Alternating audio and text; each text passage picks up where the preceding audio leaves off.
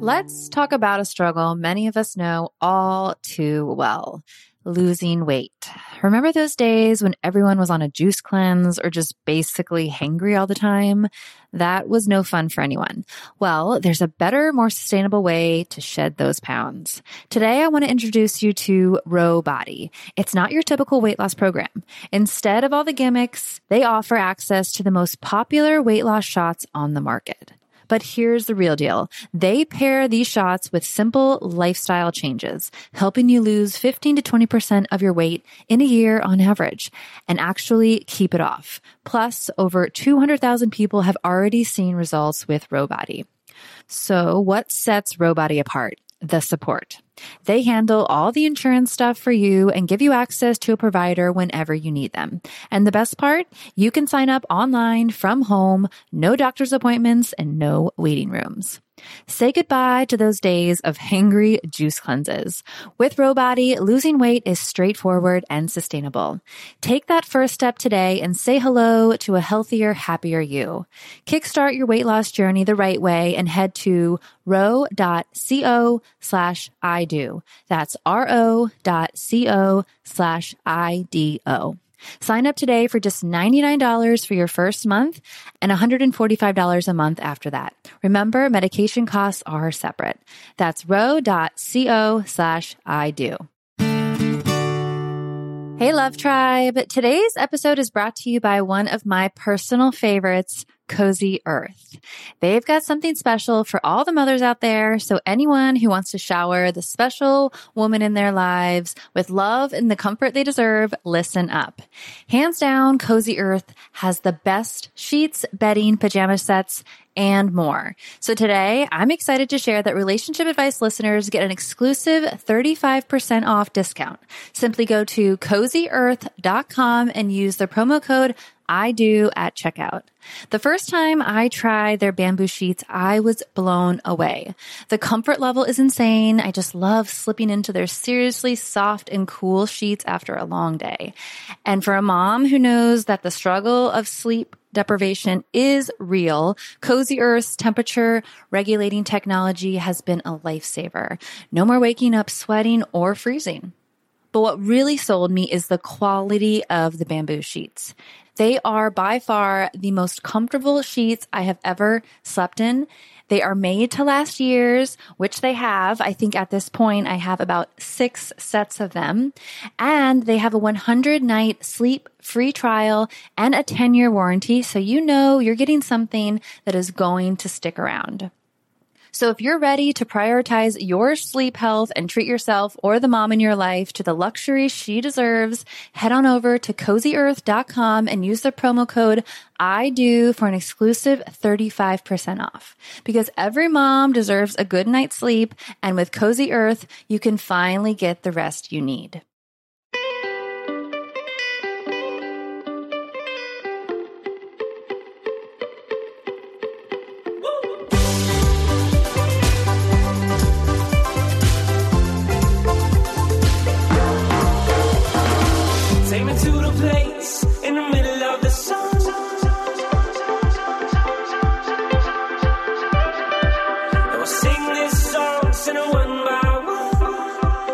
Welcome to the show. Thanks for listening, guys. We are happy to have you here where we have another great show in store for you where we welcome Mort Fertel and Welcome back. yeah, he was on way back. Long, long Four time years ago. ago? Yeah, four or five years ago. One of our very first few episodes. So I can't believe we've been doing this for that long. I know. It's a little break in between. Yeah, it's crazy. Mort Fertel is the creator of Marriage Fitness, a relationship renewal system that has been used by millions of people in marital crisis. Um, and he is also married and has five children and lives in Maryland. And today we went into the conversation with the idea that we were going to talk about what to do when you don't fulfill your partner's love language. And we certainly talk about that, but a lot of the show was just a really great conversation about how we can love our partner better. Or if you're feeling that you're not getting the love from your partner, how you can communicate that. And so it was just really great conversation and some great perspectives that Mort gives us in today's episode. So if you think you have your partner's love language nailed down, this is even more of a reason to listen to this show because he kind of throws us a curveball. So we're not going to leak it to you. We want you to listen to find out, but it's uh, pretty exciting.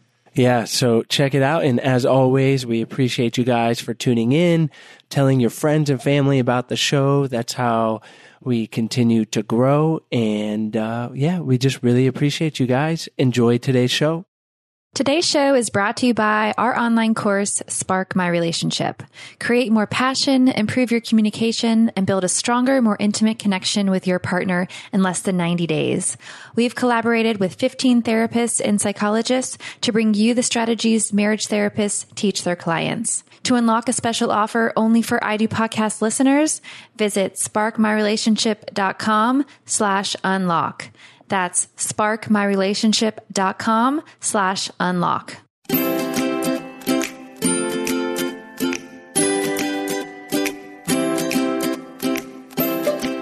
Hi, Mort. Thank you so much for joining us back on the show. You're welcome, and thank you for having me. Mort, today we are going to focus in and talk about how to recover from not fulfilling our partner's love language. And we thought a good place to start would be having you tell us about love languages and why they're so important. Sure. So, um, you know, different people like to be loved in different ways. For some people, they like physical affection. Other people like acts of service. Uh, other people like, you know, spending quality time. Um, and I mean, everybody likes, I think, all of the love languages to some degree, but uh, some are some of the love languages are more important to some than to others. It's probably not a bad idea to try to be sensitive to and be aware of what you know the primary love languages are of your you know for your spouse. We should probably give credit where credit is due. By the way, this whole term love languages is uh, should be credited to uh, you know not to me but to Gary Chapman. Uh, he's the author of the book The Five Love Languages, which is a good book and uh, he identifies those love languages.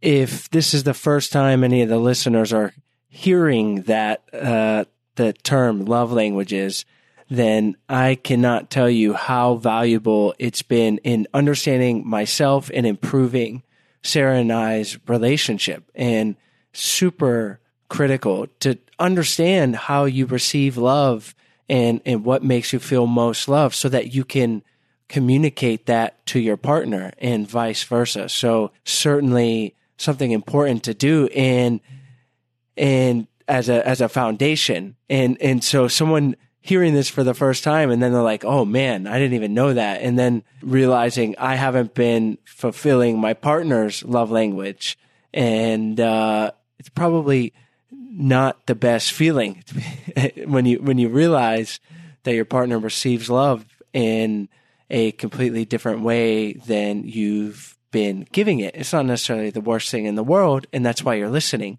to change that. But what can we do if we have been neglecting our partner's love language? And and I say that uh, from a place of I we know it's not on purpose most of the time, but it feels like a, a tough place. Can I just make one other point before I answer that question? Of course. Okay, great. Because I think it'll be, I think it'll add an interesting uh, flavor to our conversation. I, I just want to make a point that while I, I lie, I mean, I just recommend it, and I do like very much Gary Chapman's work in that book. Um, I do want to, to um, make a distinction between his approach there and my approach, because I think it's an interesting point, interesting insight, interesting point. I actually don't think it's so crucial to really know your spouse's love language. And that may sound strange coming from me, but I'll tell you why I don't think it's so crucial.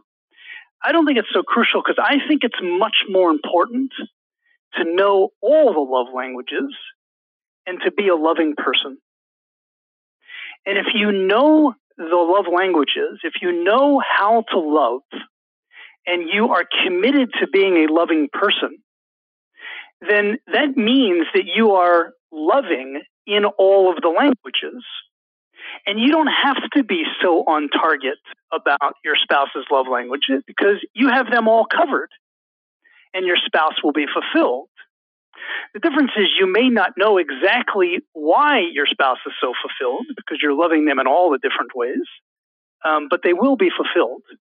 And it's a, it's just, it's a slight tweak um, in in the way one can look at this, but I think it's meaningful. I think it's um, I think it's a much better approach for a person to just say to themselves, you know, I want to be a loving person. I'm committed to being a loving person. I'm committed to learning what that means to be a loving person.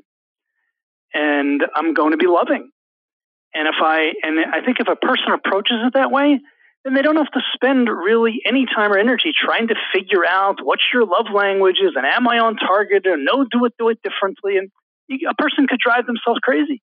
I love that you mentioned that that approach of just being a loving person in general. But what would you say to somebody like Chase and I, for example, he could care less if I get him gifts. Um, he's more of a physical touch loving person.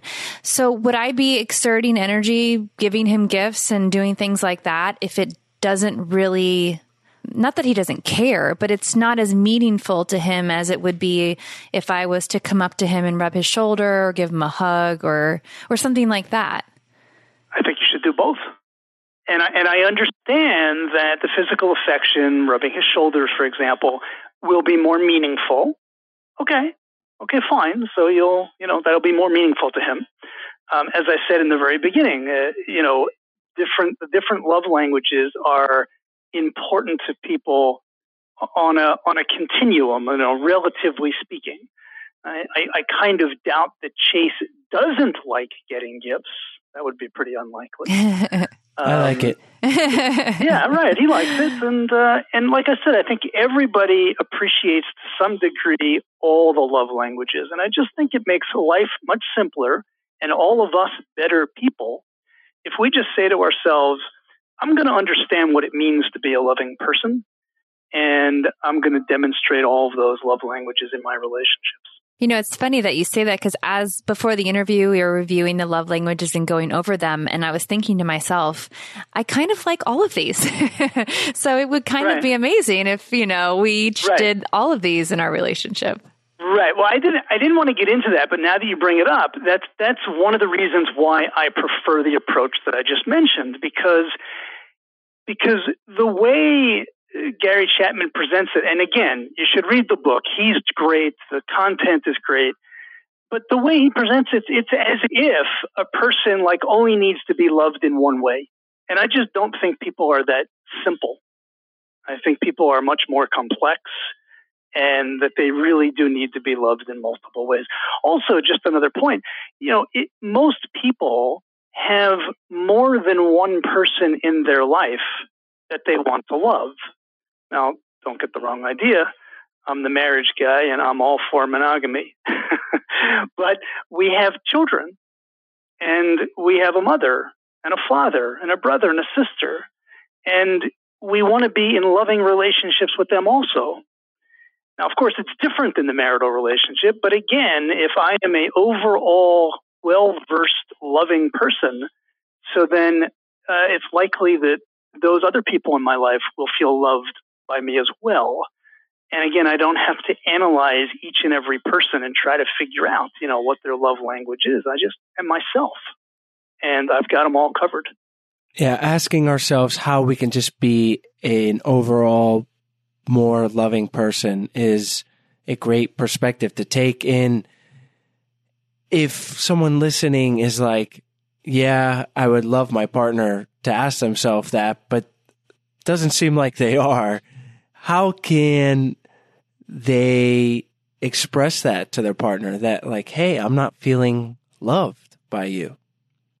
A good way to do it is to talk about the last time they did feel loved by them. In other words if you're feeling like you know sarah if or chase if you're feeling that sarah hasn't been physically affectionate lately and you're yearning for that and you're missing that, uh, and you're disappointed by that. So rather than being critical, which is never a good idea, you could say, Do you remember last week when, you know, spontaneously I was sitting at the desk and you came up behind me and started rubbing my shoulders and and it wasn't just for two seconds, but you actually stayed for like five minutes and rubbed and rubbed and rubbed. I just loved that. Like, did, did, did, did you know that made my week? So to to like to like sort of remember when kind of experience, you know, basically what you're doing is you're putting back on her radar how important it is for you that she be physically affectionate. And you don't have to tell her that she hasn't done that in a week. She knows. she knows. And it's just a much more positive way, a much healthier way. The worst thing in the world in a relationship is what I call the three C's criticize, condemn, and complain. Uh, we mean well when we do it, but I would challenge everybody listening to take an honest look at their lives and their relationships and ask themselves if any time they've ever done it that it's worked. And I can almost guarantee you that the answer is it has not. It doesn't work ever. And so that's not the way to go. I love that using a positive statement towards your partner to express that you want to feel affection or love in a certain way is it's such a it's a much more productive way to have that conversation and what would you tell a partner on the other side who's thinking to themselves yeah i have not been the best husband or wife or or girlfriend or boyfriend over the last week month years how can they begin to start to rebuild that love? At the risk of sounding overly simplistic, just start now.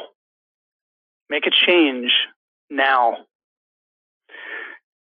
You know, um, I had this discussion with someone this morning in a private session. I was explaining that the quality of a relationship is determined much more by how we act in the future than it is by how we acted in the past. If you think about it, this is self-evident. If you, but you just have to really think about it. If you think about it, it's the more recent encounters in a relationship that weigh more heavily on how we feel about the relationship at any given time, which is, thank God that's true like that's that's very hopeful. That's very optimistic because that basically means that in any relationship at any time, I can significantly upgrade the quality of the relationship just by focusing on the next encounter. And again, I think this is self-evident if you think about it. Don't know if you've ever been in a relationship where there's this wonderful history, and then all of a sudden something really bad happens. So, what will be your primary thoughts and feelings about that relationship over the course of the next few days? it'll be bad. you know, it's as if that long history of all that good stuff is just non-existent. And the reverse is true too. You could have a lot of pain, betrayal, hurt, disappointment in a relationship. And if you have a transformative experience of love and forgiveness and hope and a second chance, and all that just happens in a few hours, what are you going to be feeling over the next next few hours or even few days? The chances are good you're going to be feeling love, hope, forgiveness. It's a it's a beautiful thing. It's a it's a tremendous gift from God the way He created relationships. Quality of our relationship again is much more dependent about upon how we act in the future than it is about how we act in the past. That's why when people say, you know, it's too broken. It can't be fixed. Too much water under the bridge. Too much has happened. It's it's an unsophisticated thing to say. It's it's just not true. I mean, I know there's real hurt there and real feelings that are driving that comment, but as a practical matter, it's just not true. That's just not the way relationships work. So, say a partner who hasn't felt loved, they express to their partner, Hey, you remember that time last week when you rubbed my shoulders? I really liked that. You do the example like you gave. And then they don't see a change. What could be some next steps? Before we continue on, we're going to take a short break to tell you about our sponsors. Today's episode is sponsored by Eyeconic, where you can shop name brand glasses, contacts, and sunglasses for the best possible price. Eyeconic seamlessly connects your eyewear, your vision insurance coverage, and your doctor's expertise with their network of over 38,000 eye doctors. Use their virtual try on tool to see yourself in your favorite pair of glasses. Enjoy the view and visit eyeconic.com slash I do. That's eyeconic, E Y E C O N I C dot com slash I do to shop 60 high quality name brands, including Nike, Ray-Ban, Oakley, and AccuView. Get free shipping and returns, price matching, and a complimentary frame adjustment. Plus, save up to $220 when you apply your insurance. Don't have insurance? Use the promo code I do to get 10% off your entire order. Eyeconic is looking out for your eyes. Today's episode is also brought to you by our course, Spark My Relationship. You're listening to the podcast, so you probably want to create more passion, improve your communication, and build a stronger, more intimate connection with your partner. And if you can do it in less than 90 days, even better. We say it all the time on the show. A mediocre relationship is easy, but a passionate, authentic, and satisfying relationship takes work. It doesn't just happen on its own. And that's why Sarah really did all the heavy lifting on this. And you created this course with the therapists that we've had on the show to really help you with the specific tools, exercises needed to create the lasting and positive improvements rather than just listening to the show and not really implementing them. This is a great way to have some accountability in a structured format to put the tools that we talk about on the show into practice. You can do this in 90 days. You can do it from home and it is self paced. So it is perfect for turning up the heat in your relationship, having some fun together and really revolutionizing your intimacy and communication. And like Chase mentioned before, we've worked with 15 psychologists and therapists to bring you the strategies that marriage therapists teach their clients. And just some of those strategies are how to eliminate unhelpful old habits, develop mindful awareness to help improve stress management, learn healthy and successful communication tools, create a deeper, more intimate bond, and strengthen your couple microculture and future together. So for our listeners only, we are offering a special promo for the course. You can find it at sparkmyrelationship.com forward slash unlock and you can access a special pricing just for you guys. So again, check out sparkmyrelationship.com forward slash unlock for your special promo. Check it out. Don't waste any more time. Do, Do it. it. Another strategy, yeah. Um, I've got two more I could suggest. I'll, I'll just start with one. You tell me if you want another one.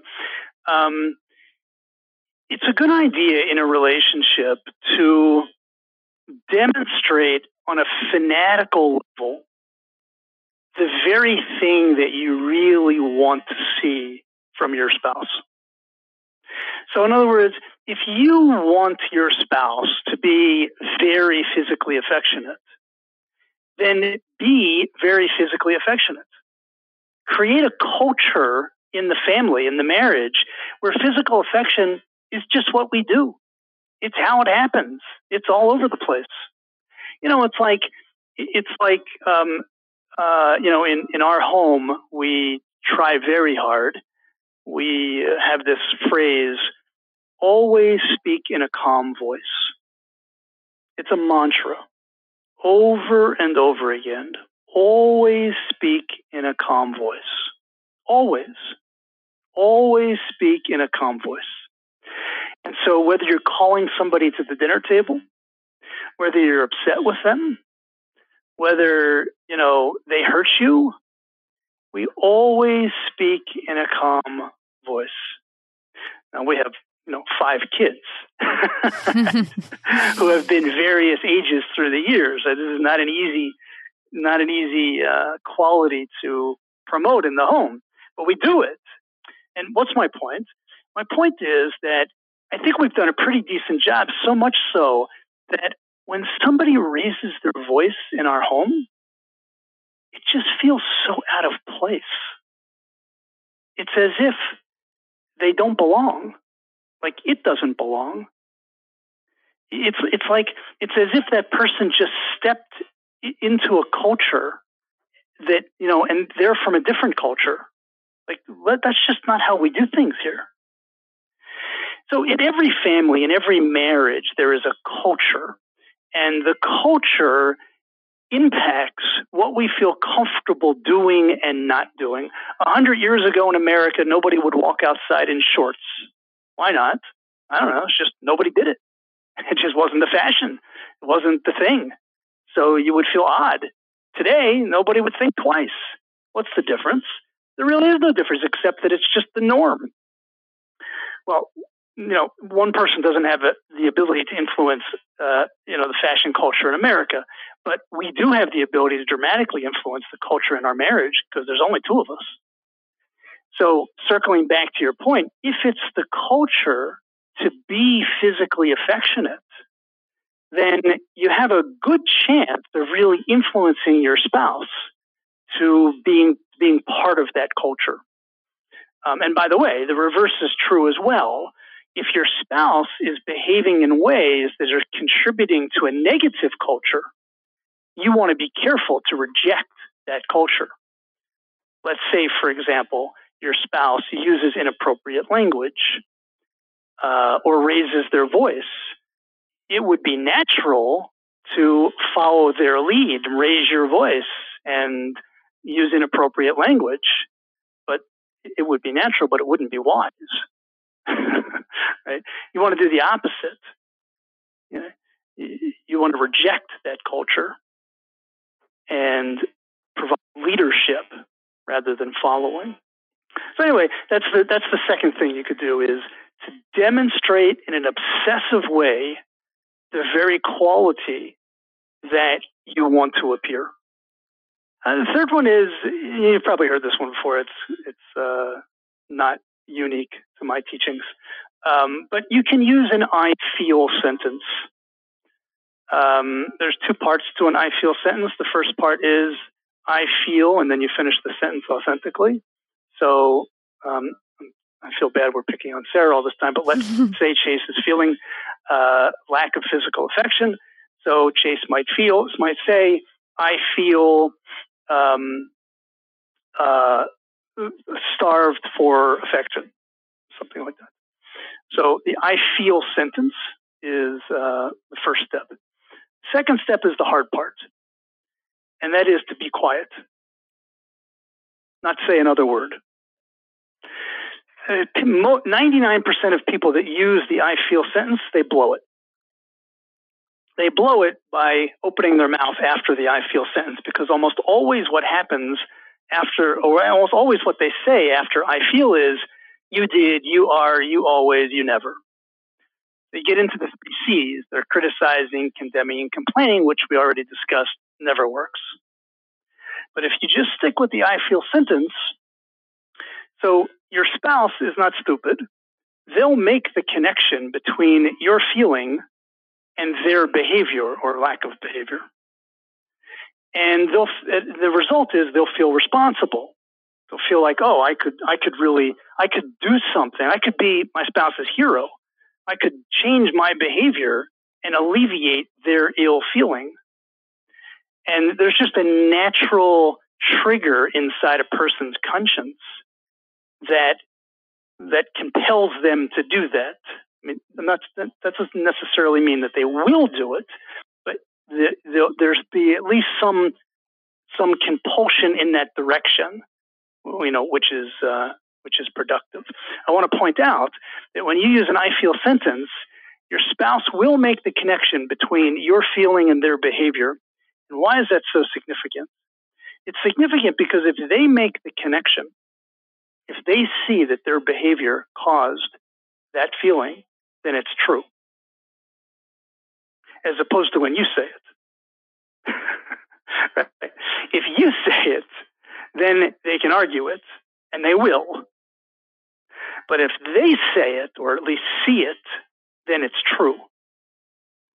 And when you use the I feel sentence and you allow in their, you don't make the connection in their mind. They make the connection in their mind. When you make the connection, they doubt it. When they make the connection, it's true. What if they're completely unaware of it and it it doesn't turn into a smooth conversation where one person is ex, you know expressing in with I statements and then it immediately because the other person is not aware turns into a feeling blamed and criticizes and then it just goes down a rabbit hole of of that dialogue instead of an actual beneficial one for the relationship. Well, if you're if you succeed to avoid the three C's, criticize, condemn, and complain, I'm not sure how that could happen. I'm also not sure how a person could. Um, I think this is more of a theoretical question. I think in practice, I'm not sure that it really happens that way. I mean, I know Mhm. just in my own experience, you know, if if my wife does something, maybe maybe I should say this that might help. The I feel sentences have to be right there on the spot, on the heels of the action that was hurtful. So, my wife says she's going to be home at six. She doesn't come home until six thirty. She didn't call. She didn't text. I was worried. I didn't know where she was. And I say, she walks in the door at 6:30, and I say, you know, I feel ignored, or I feel mm, worried. It- it- It's not. It's not possible that she wouldn't understand why I feel worried and ignored. It's just obvious. Is there ever any value in forming some kind of apology to your partner if you've been neglecting their love language or making them feel loved? Or should the partner expect anything like uh, that? Obviously, we don't want to have crazy expectations, but where, where could an apology come in, perhaps? Yeah, so those are two different questions. They're both great questions. We'll start with the last one, that was the second one. That's easier, and you really already answered it, which is it's never a good idea to have expectations. the bigger your expectations, the more likely you are for problems and disappointment. Um, so, not such a good idea to expect this or expect that. Um, we should expect uh, the, a good recipe for success in life, uh, not just in marriage, is more we expect of ourselves and the less we expect of others, the more successful we're likely to be. But um, should we uh, issue an apology 100%? The question is, uh, which is not such a simple question, what what does it mean to apologize? See, I, I think you probably meant, you know, should I say I'm sorry? So in my experience, I'm sorry are pretty much useless words. What really matters is how you act in that experience of remorse. If you're really demonstrating remorse, then you don't need to say, I'm sorry. And if you do say, I'm sorry, and not demonstrating remorse, then you've wasted two words. So, yes, it's important to apologize, very important, but, and I, and I fear this is going to go beyond what we can cover in the few minutes of a podcast, but it raises a gigantic question, fascinating question, gigantic question, which is what does it really mean to apologize effectively in a relationship? And I can answer that. I can answer quickly what it doesn't mean. It definitely does not mean to simply utter the words "I'm sorry." That's that's useless um, without the act of remorse behind it.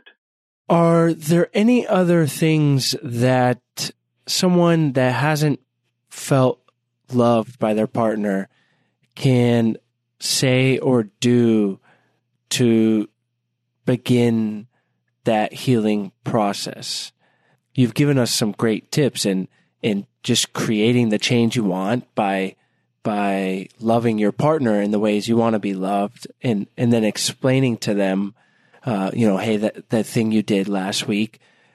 But maybe someone that feels a little bit more, I don't want to say like dramatic as hopeless, but like that they're in a deep hole and their relationship is really suffering.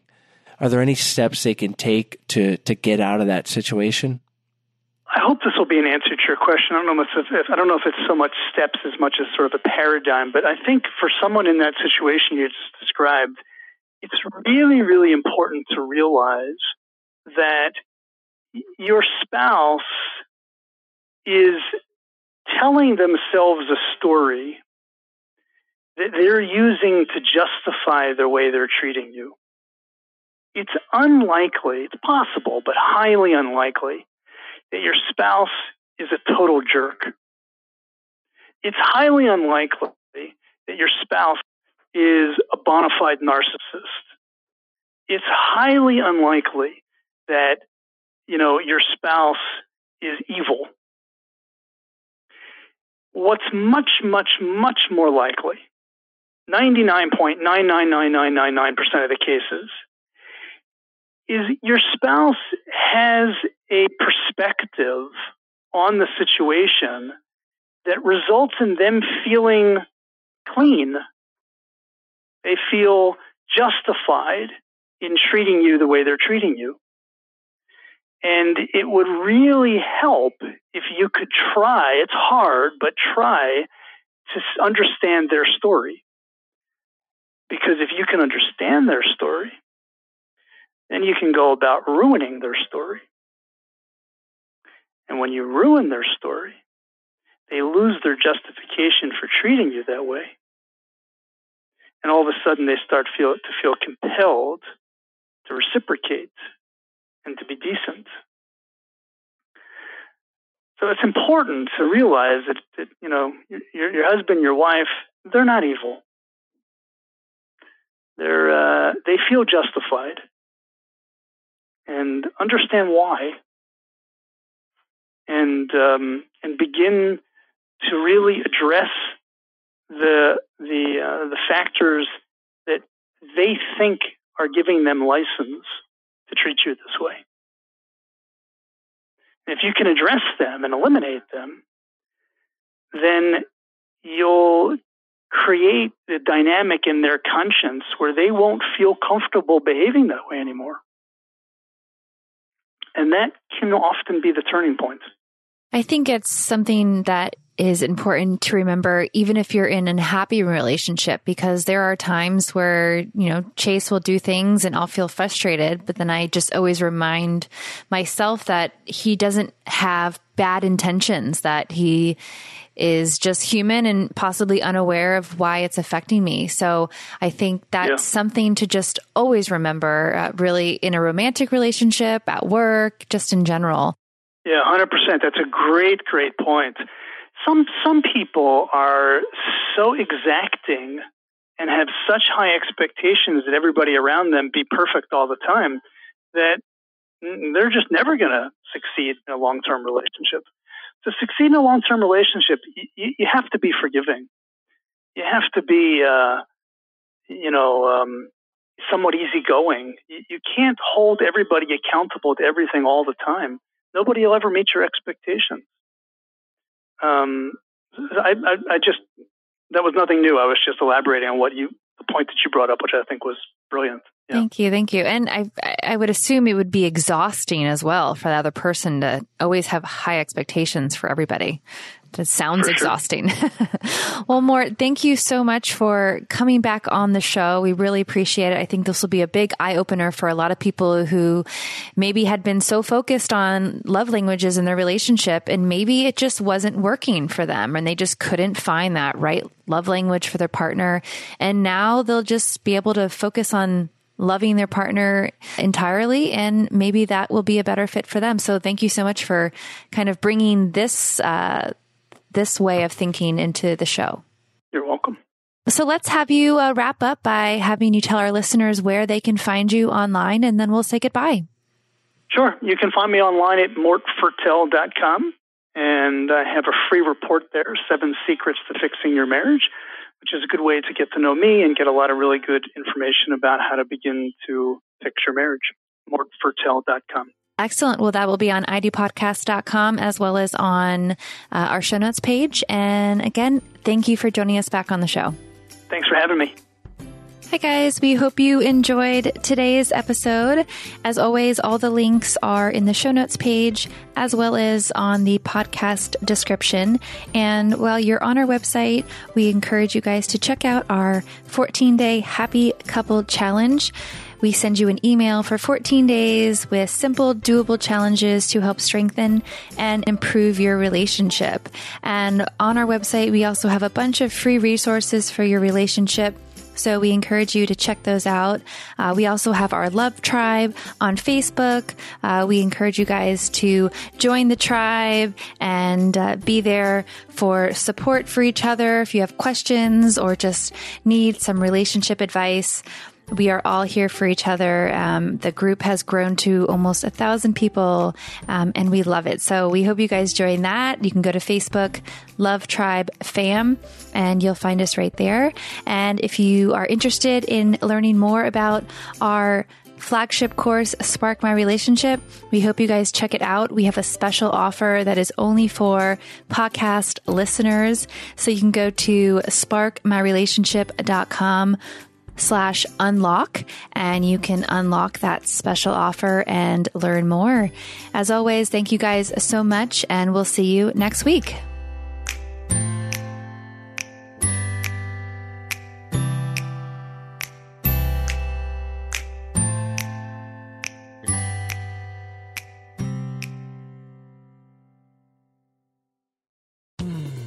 You were listening to a pleasure podcast.